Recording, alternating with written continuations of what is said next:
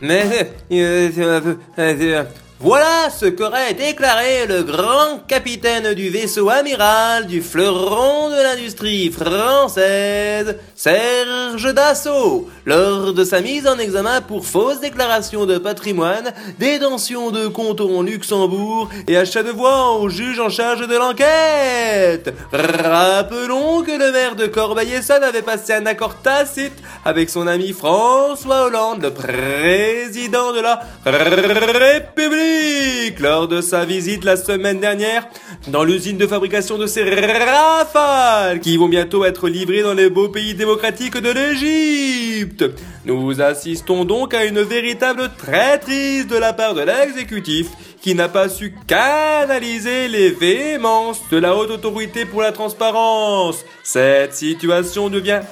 extrêmement dangereuse pour la République qui devient de plus en plus laxiste et nous emmène irrémédiablement vers la fin de notre modèle politique. Si cette situation